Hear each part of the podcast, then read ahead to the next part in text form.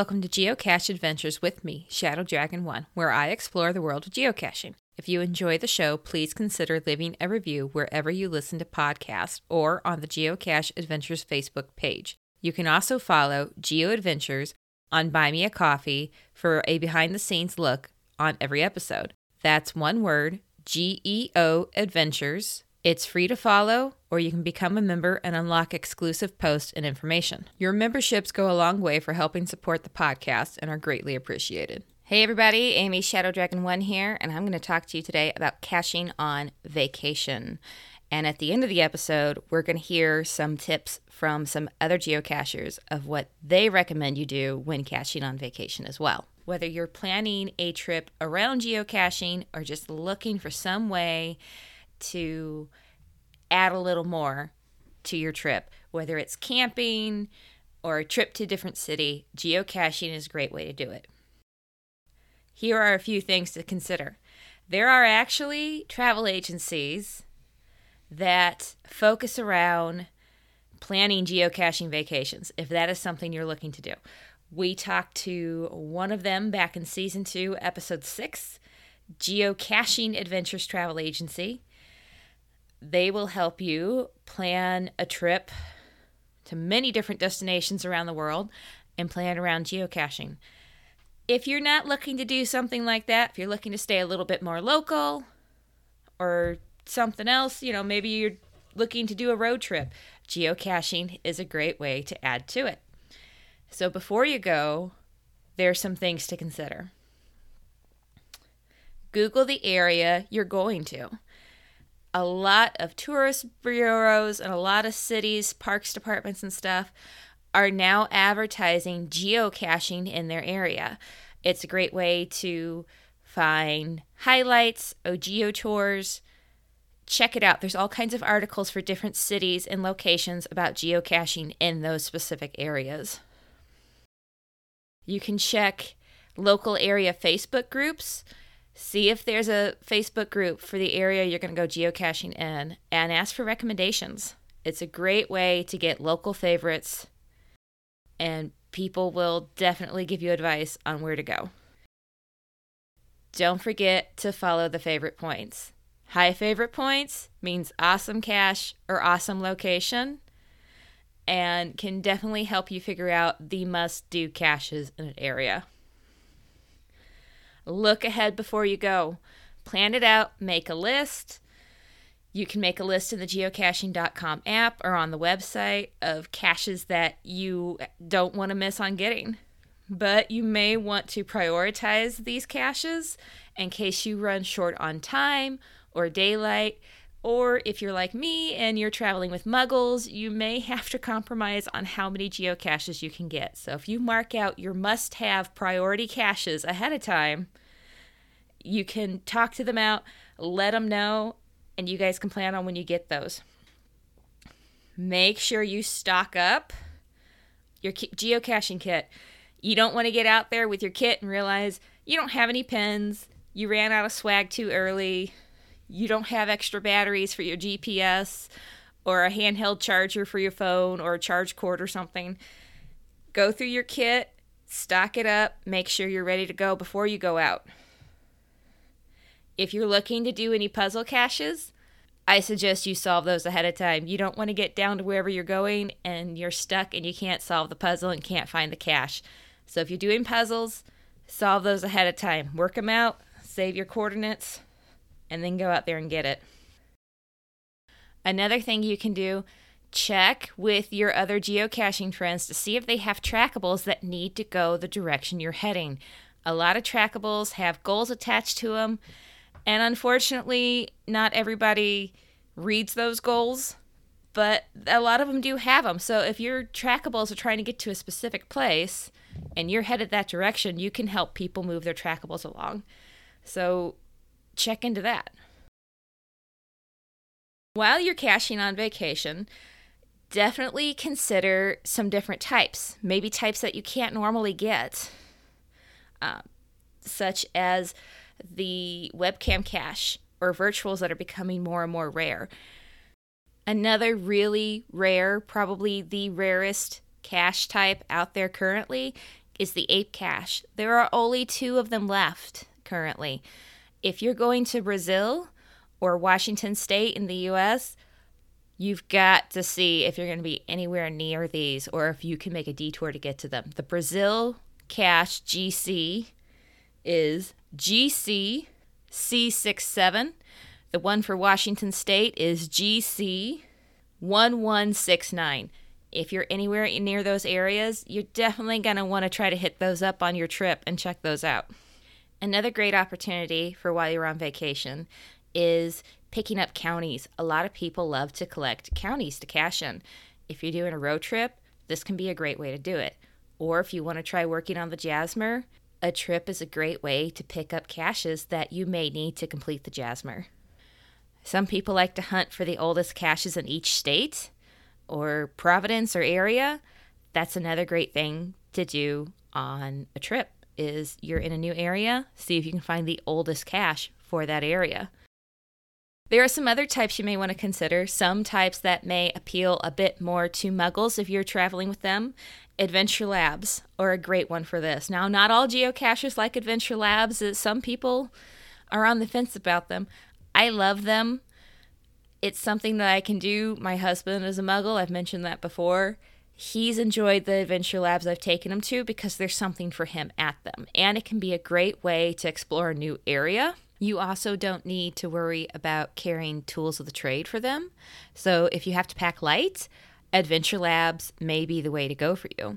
Virtuals, I mentioned, they're not nearly as common as they used to be. This is another great one to do with muggles because it usually highlights something really neat in the area that they can enjoy as well.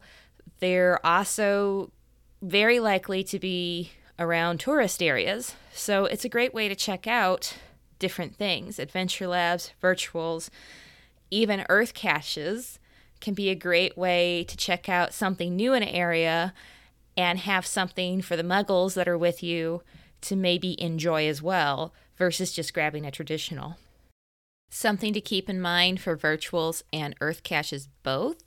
They both tend to have additional logging requirements, questions that you have to answer in order to claim the cache and prove that you were there.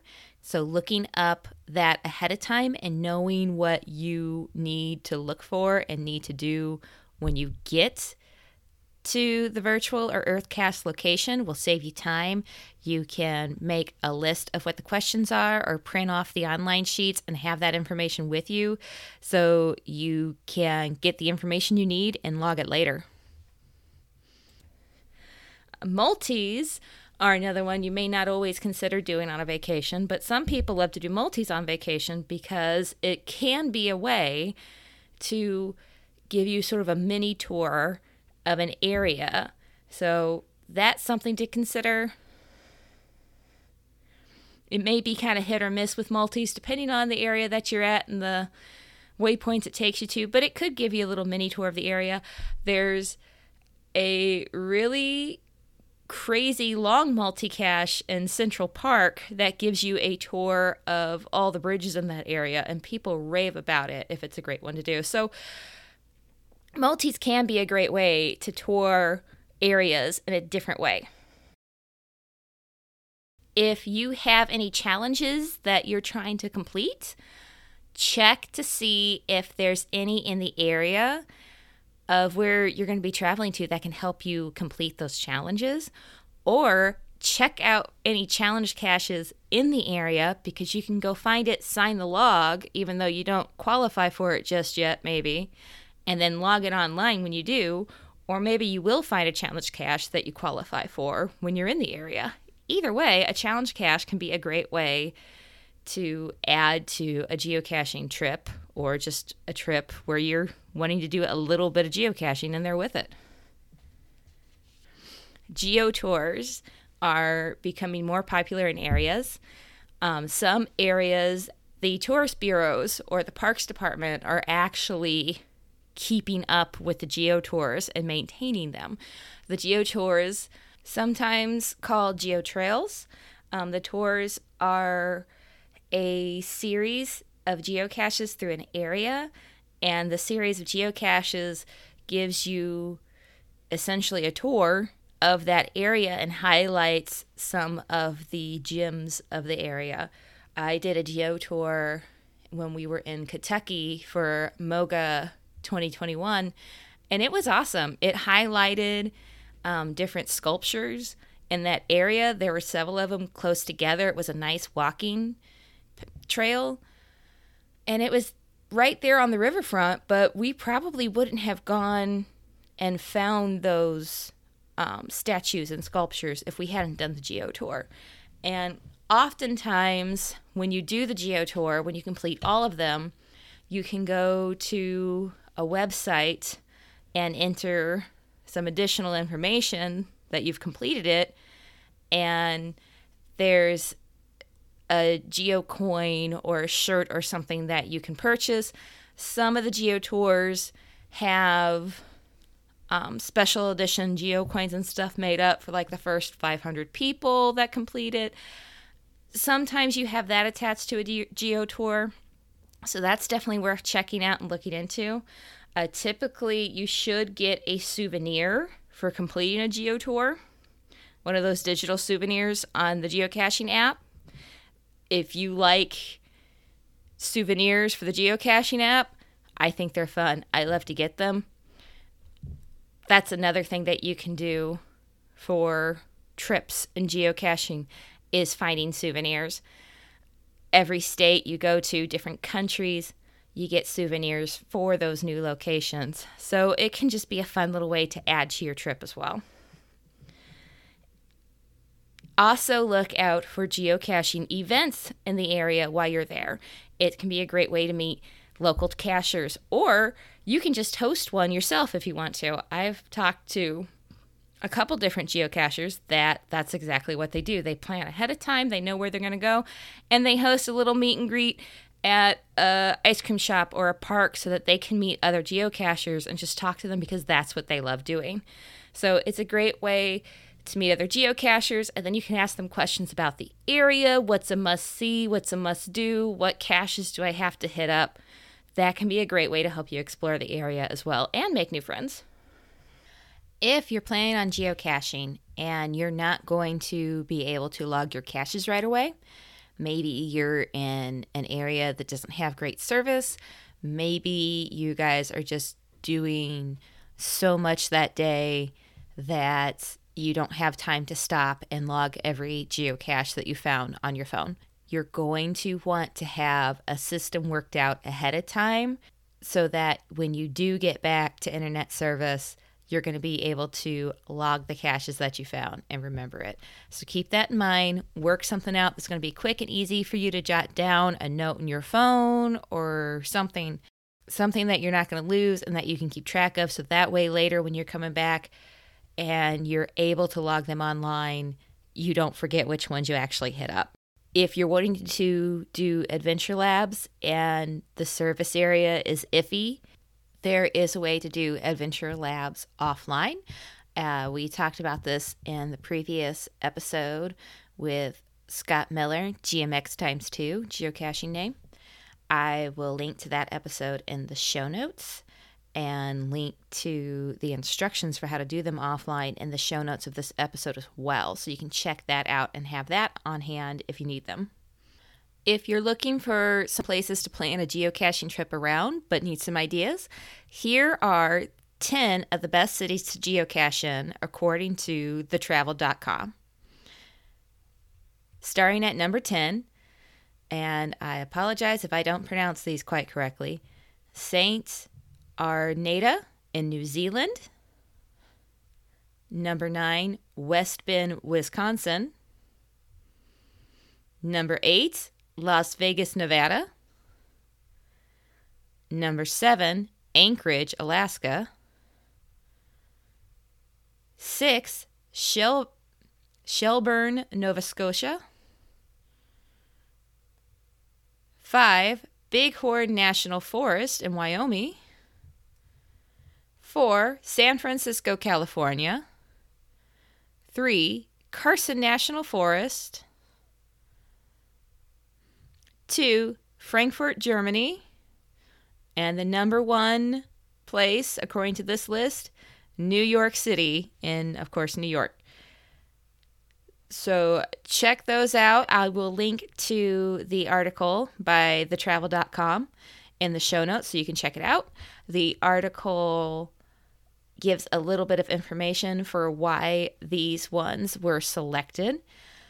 So check that out if you're looking for some ideas of places to go. Another great way to get idea of places to take a trip to to go geocaching is talk to your geocaching friends, see where they recommend you go if they've gone, or really just wherever you want to go. There are geocaches all over the world. So, more than likely, any place you're wanting to go visit, you may find a cache or two there or some along the way. So, just pull it up in the app or on the website, wherever you're looking to go take a trip to and I'm sure there are geocaches in the area somewhere or somewhere nearby. So just check it out. And now let's hear some advice from some other geocachers for caching while traveling. Hey, everybody, this is Where Is It Now from the Where Is It Now Geocaching Podcast. Shadow Dragon 1 asked me if I had any tips about caching while on vacation. Well, here's the philosophy around, I think, what any tip should be, and that is what will you regret the most that you don't do or that you didn't do? And so I'm going to cover that as it pertains to cruise ships. Now, with COVID having been kind of going on for the last couple of years, not as many people are as cruising, but I promise you, you're going to get back to it. And I highly recommend it as a way to see a lot of countries and possibly get a lot of geocaching. But here's what here's where my tip comes into play. When you go on a cruise ship and you're going to geocache, one of the disadvantages is you don't have a car usually. And the other disadvantage is sometimes you only have 2 to 4 hours to grab a geocache and to do anything else you want to do while you're uh, in at port.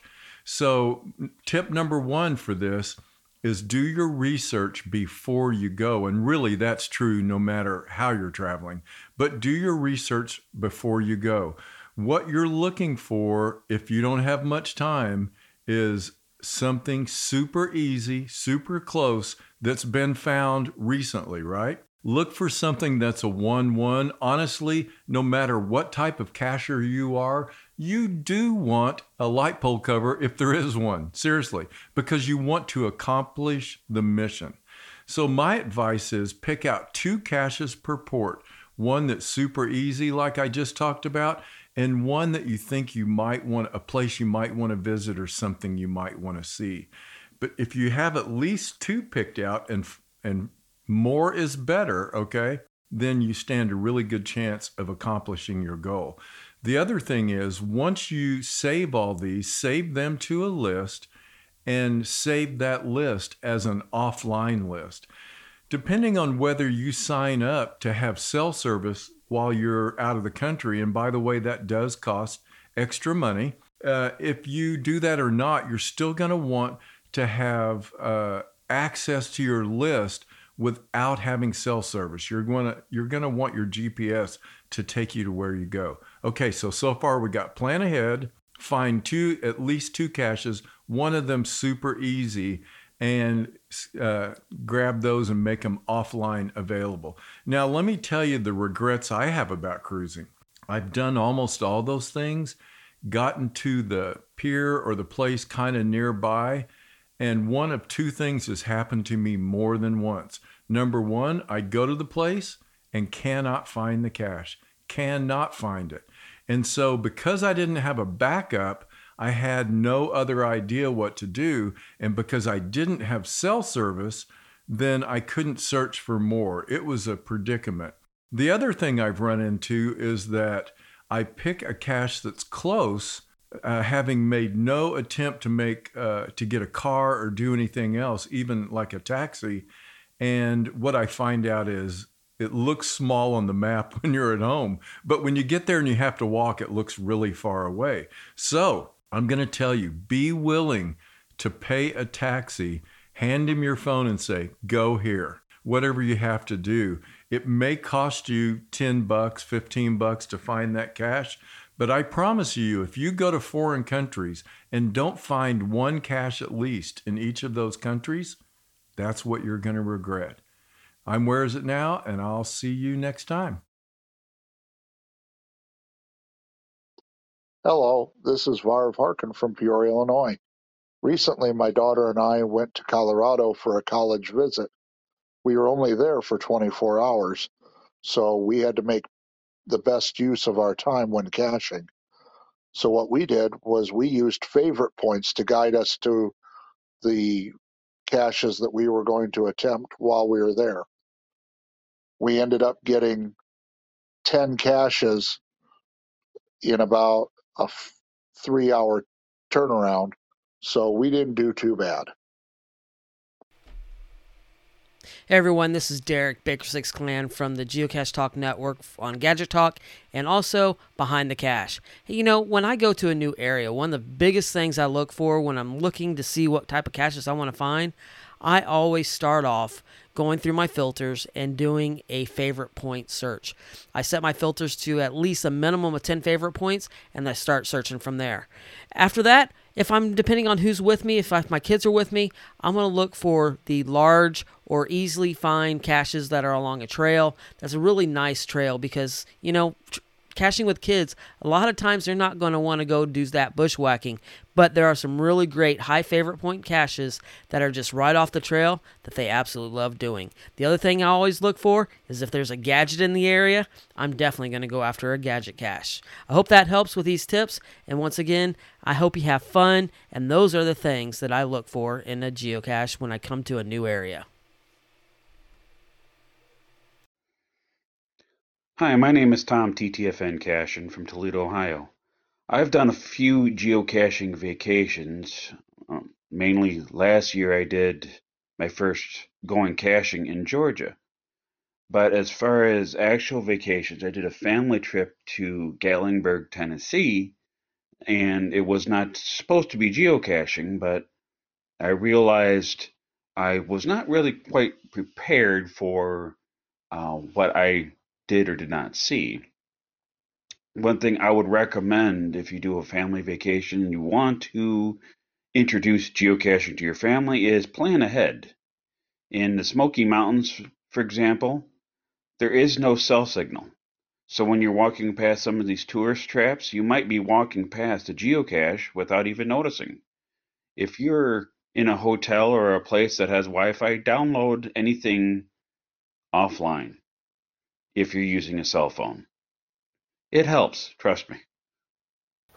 This is the Little Black Dog, and my best vacation geocaching tip is to plan ahead. Figure out where you're going and look at the geocaching map and see what is available. A new spot often means a new or rare type for you. Those scenic vacation spots often attract virtuals, earth caches, and adventures. A little planning ahead means you will know what pictures to take and what answers you need. It also means you won't miss that quick traditional in the parking lot. I like making lists on the geocaching site to keep track of everything. That way you can save the list to your phone for offline use or to easily make a pocket query for your GPS. For caches that need answers, like virtuals and earth caches, I usually print out those pages so I have something to take notes on. That can really come in handy. And don't forget your pen. My caching name is Nanny Tastic. When geocaching on vacation, I feel it is helpful to make a list, and premium members can do so up in the corner of the app. Um, I believe you can also do so from your computer at home. Therefore, if you know which highway you're taking and you don't mind going, okay, I'm going to go three miles off route this way or this way or this way, or swing by this rest area because there's a cache here, make a list of them and then you don't have to check back and forth. And you can do that directly from the app. Leah here from Remnant Stew Podcast. I'm a geocacher, and my geocaching name is my podcast name, Remnant Stew Podcast, because we launched a trackable campaign called Release the Kraken. Check it out. Uh, we have trackables all over the United States and, and some even all over the world. Uh, but my advice in geocaching while on vacation is do it. Because you know that's what ge- geocaching is about exploring new places and and seeking adventure. And sometimes the geocaches in your area you know they get a little stale. You found them. Um, so yeah get out there and do that. But i have to say my number one advice is about safety. You know i was on a road trip once by myself and i stopped at a rest stop of course to go to the bathroom and looked to see if there was a geocache there I was excited to find that there was because this was a beautiful place. Yeah, it was a rest stop, but it was in a wooded area and it had a lake with a trail running around it, and the day was gorgeous. So I started out hiking on that trail that went around the lake looking for the cache. Then I noticed a man coming from the opposite direction. Now, listen, he's probably just out there enjoying the day, just like me. But for safety reasons, of course, you have to consider the worst. And I all of a sudden just became aware of the situation that I put myself in because no one knew where I was. If I didn't make it home for whatever reason, my family wouldn't have the slightest idea of where to begin searching. So I decided to play it safe. I gave up my search for the geocache and just uh, turned in the opposite direction and just went back to my car and left. Um, so safety, though, doesn't just apply when you're alone or if you're just, you know, if you're a woman. Accidents do happen. So my advice would be to just uh, take a moment to communicate with somebody where you are, what you're doing, and when they should start worrying if they haven't heard back from you. Um, and that's, you know, if you're headed into the woods, but also if you're scooting around an unfamiliar town and whether you're alone or whether you have a fellow geocacher with you, it takes just a second to send someone a text and it can really make a difference. So that's my advice, along with always having a geocaching bag with you at all times that has a pen, tweezers, and swag, especially swag.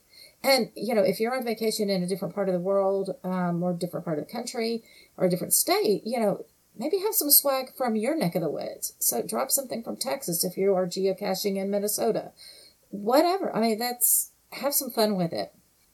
Thank you, Amy, for letting me chime in. And one more just shameless self promotion. If you need something curious to listen to while on a trip or while geocaching and you're into the strange and bizarre, then check out Remnants Stew. So, the cache highlight for today is actually two geocaches. It's two geocaches because they are located at the exact same spot. One's a virtual and one's an earth cache. And these geocaches we found actually um, while we were on a trip, we were at Moga t- in, in Kentucky, Moga 2021, and then we actually left Moga a bit early to go to Indiana for a family event.